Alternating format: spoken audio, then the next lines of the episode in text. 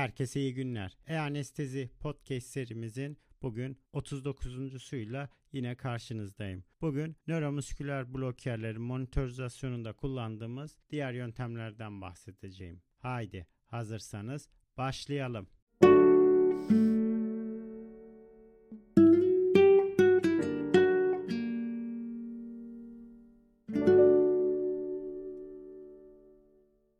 Herkese iyi günler. E-Anestezi Podcast serimizin bugün 39.suyla yine karşınızdayım.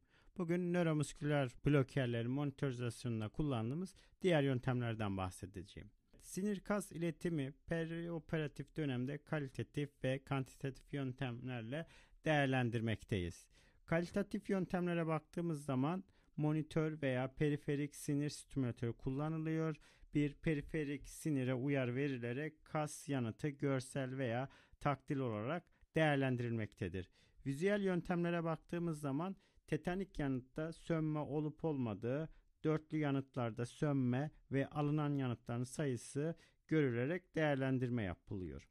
Taktil yöntemlerde ise hastanın eli veya parmaklarına dokunarak sönme mevcudiyeti ve yanıt sayısı hissedilebilmektedir. Kantitatif yöntemlerde ise sinir uyarısına alınan kas yanıtı ölçülüyor ve bu monitörlerde trase ve değer olarak gözlenmektedir. Bunlardan mekanik yöntemler veya mekanomiyografi kısaltılması MMG olarak gösterilmekte. Bu kasın sinir uyarısına verdiği kontraksiyon yanıtı bir transdüsür aracılığıyla elektrik sinyale dönüştürülüyor amplifiye edilerek trase şeklinde görülüyor ve bu ölçülmektedir. Doğru ve karşılaştırabilir sonuç alabilmek için izometrik olarak kasılmasını sağlamak için kasa bir ağırlıklı istirahat gerilimde uygulanması gerekiyor. Burada genellikle unlar sinir uyarılmakta ve adduktör pollicis kasının yanıtı baş parmakta izleniyor. Kol ve elin iyi tespit edilmesi gerekiyor baş parmakla transdüserin ilişkisinin transdüserin uzunlamasına çekileceği şekilde düzenlenmesi gerekiyor. Bu yöntem bebek ve çocuklarda bile sağlıklı sonuçlar verebilmektedir. Bazı teknik güçlükler taşımasına rağmen pahalı bir yöntem ve bundan dolayı da araştırma amaçlı kullanılmaktadır. Mekanomiyografiye baktığımız zaman EMG gibi kas kontraksiyon gücünü kaydeden nöromüsküler fonksiyonun ölçüm standartlarından aslında birisi. Her ne kadar çalışmaların çoğu mekanomiyografiyi araştırma için kullanılsa da bu mekanomiyografi monitörleri maliyetlerinden ve büyük boyutlarından ve kullanım zorluklarından dolayı artık klinik olarak mevcut değil aslında. Dediğim gibi araştırma amaçlı kullanılmaktadır. Doğru ve tutarlı sonuçları elde etmek için izlenen kol hareketsiz hale getirilmesi gerekiyor ve önceki gerilim ölçülmeli ve kontrol değerleri olarak uygulanması gerekiyor. Mekanomiyografinin sıcaklık dalgalanmasına duyarlı olduğundan dolayı sıkı sıcaklık parametreleri korunması gerekiyor. Bugün anlatacağım ikinci yöntem ise elektromiyografi yani EMG. Bu EMG nöromüsküler iletim ölçülmesinin en eski yöntemlerinden biridir. EMG monitorizasyon için bir periferik sinir, bu genellikle unlar sinir oluyor, yüzeyel elektrotları ile uyarılıyor ve inerve edilmiş kasta üretilen aksiyon potansiyeli ölçülüyor. Uyarılmış yanıtın ölçülmesi kas aksiyon potansiyeli eğrisinin altındaki alan sinyalin tepeden tabana ya da tepeden tepeye amplitüdünün kapsamaktadır. Stimülan elektrotlar direkt kas stimülasyonunu önleyecek şekilde periferik sinir boyunca yerleştirilmesi gerekiyor. Kayıt elektrotlardan biri monitörize edilen kasın ortasına, ikincisi ise kasın tutunma noktasına yerleştiriliyor. Klinik olarak en sık unlar sinir burada adduktör pollikis kasının kombinasyonu kullanılıyor. Çünkü bu adduktör pollikis kasının elin radyal tarafındaki unlar sinir tarafından inerve edilen tek el kası olduğundan dolayı. Montörize edilen elin diğer kaslar arasında ise birinci dorsal interosseus ve adduktör digitim minimi kası bulunmaktadır. El kaslar arasında relaksasyon ve değerlenme zamanlarında küçük farklılıklar olsa da farklılıklar klinik olarak önemsizdir aslında. EMG'nin bir limitasyonu ise yanıtın elektriksel karışmaya çok duyarlı olmasındandır. Elektromiyografi burada bir periferik sinir aracılığı ile uyarılan kasta meydana gelen elektriksel aktivite yeni compound aksiyon potansiyelin bir monitörde izlenebilir ve yazdırabilir şekle dönüşme şeklidir dedik. Elektriksel aktivite kas kontraksiyonun gücü ile orantılıdır. Elde edilen yanıtın en yüksek değeri veya trasenin altında kalan dikkate alınıyor. Bu amaçla en sık dediğim gibi unlar ve medyan sinirlerin uyarılması ile elin tenar ve hipotenar bölgelerinin kaslarının yanıtı izlenmektedir. Kas gevşetici etkisini izlemek için ise taşınabilir olması bir avantaj. Çeşitli tiplerde uyarı verilen TOF oranını ve tetanik sönmeyi dijital olarak gösterebiliyor ve tek başına veya mevcut monitörlerle entegre edilen durum olmasından dolayı da bu bir artı avantaj şeklinde görünmektedir. Elektromiyografik ve mekanomiyografik yöntemler aslında biri kastaki elektriksel aktiviteyi, diğer ise kontraksiyonu göstermek üzere farklı fizyolojik olayları gösteriyor.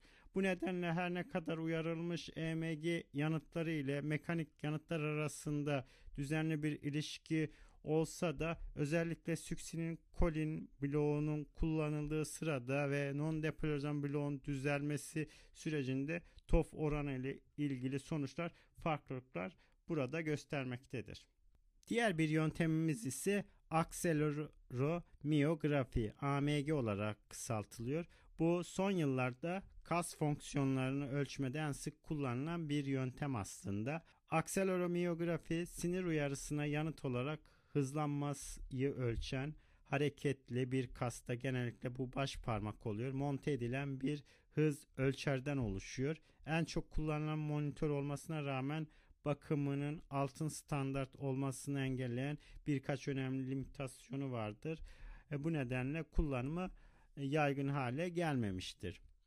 Akseleromiyografi kurulumu basit olabiliyor ancak doğru şekilde gerçekleştirilirse nispeten bu zaman alıcı olmaktadır. Baş parmağın ameliyat sırasında serbestçe hareket etmesine izin verilmesi gerekiyor.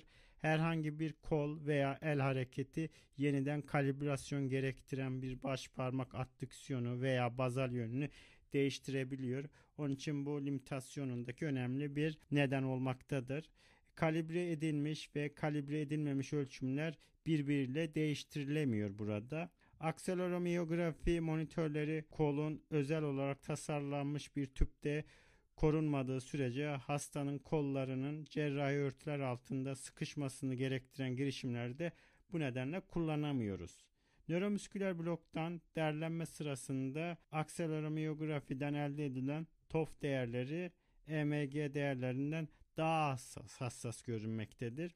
EMG'den elde edilen derlenmenin derecesini olduğundan fazla göstermektedir burada. Akseleromiyografi ile ölçülen başlangıç değeri yani TOF değerleri genellikle birden daha büyük gözükmektedir. Akseleromiyografiye baktığımız zaman sinir uyarısı ile kastaki hareketin hızlanmasının bir piezoelektrik sensör ile ölçen yöntem dedik kas kitlesi sabit olduğuna göre ivme doğrudan kasın kasılma gücüyle gösteriliyor. Bu şekilde sinirin uyarılması ile sağlanan kas yanıtının hem gücü hem de ivmesi ölçülebilmektedir burada.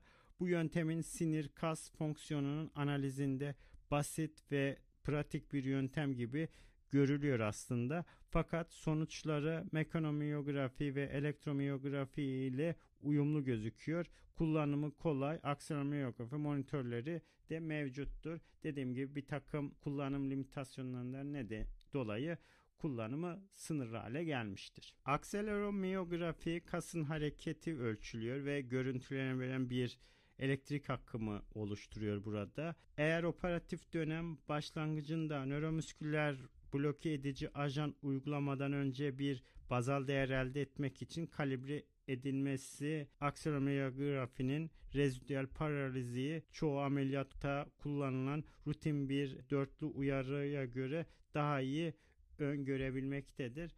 Bu nedenle TOF'a göre eğer iyi kullanıldığı zaman iyi bir güler bloker monitörü gibi durmaktadır aslında.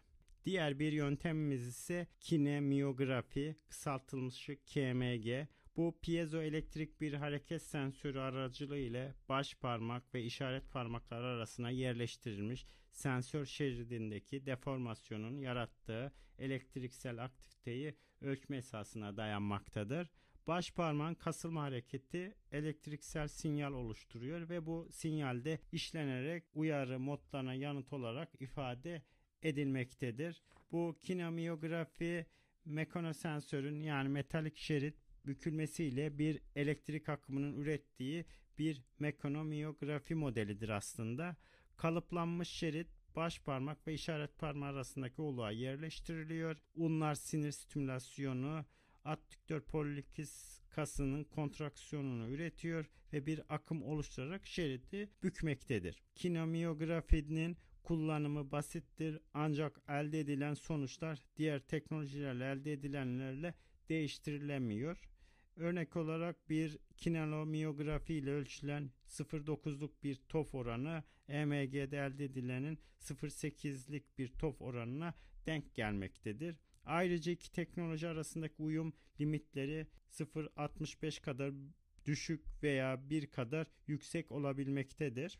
Bir başka limitasyonu ise serbestçe hareket eden bir baş parmağa ihtiyaç duymasıdır. Bazali değiştirecek olan kol veya el hareketine çok duyarlıdır. Bu nedenle sonraki ölçümlerde yanlışlıkla ortaya çıkabilmektedir. Bununla birlikte günlük klinik uygulamada kinemiyografi değerli bir monitör olarak kabul edilmektedir. Diğer bir monitorizasyonumuz ise fonomiyografi.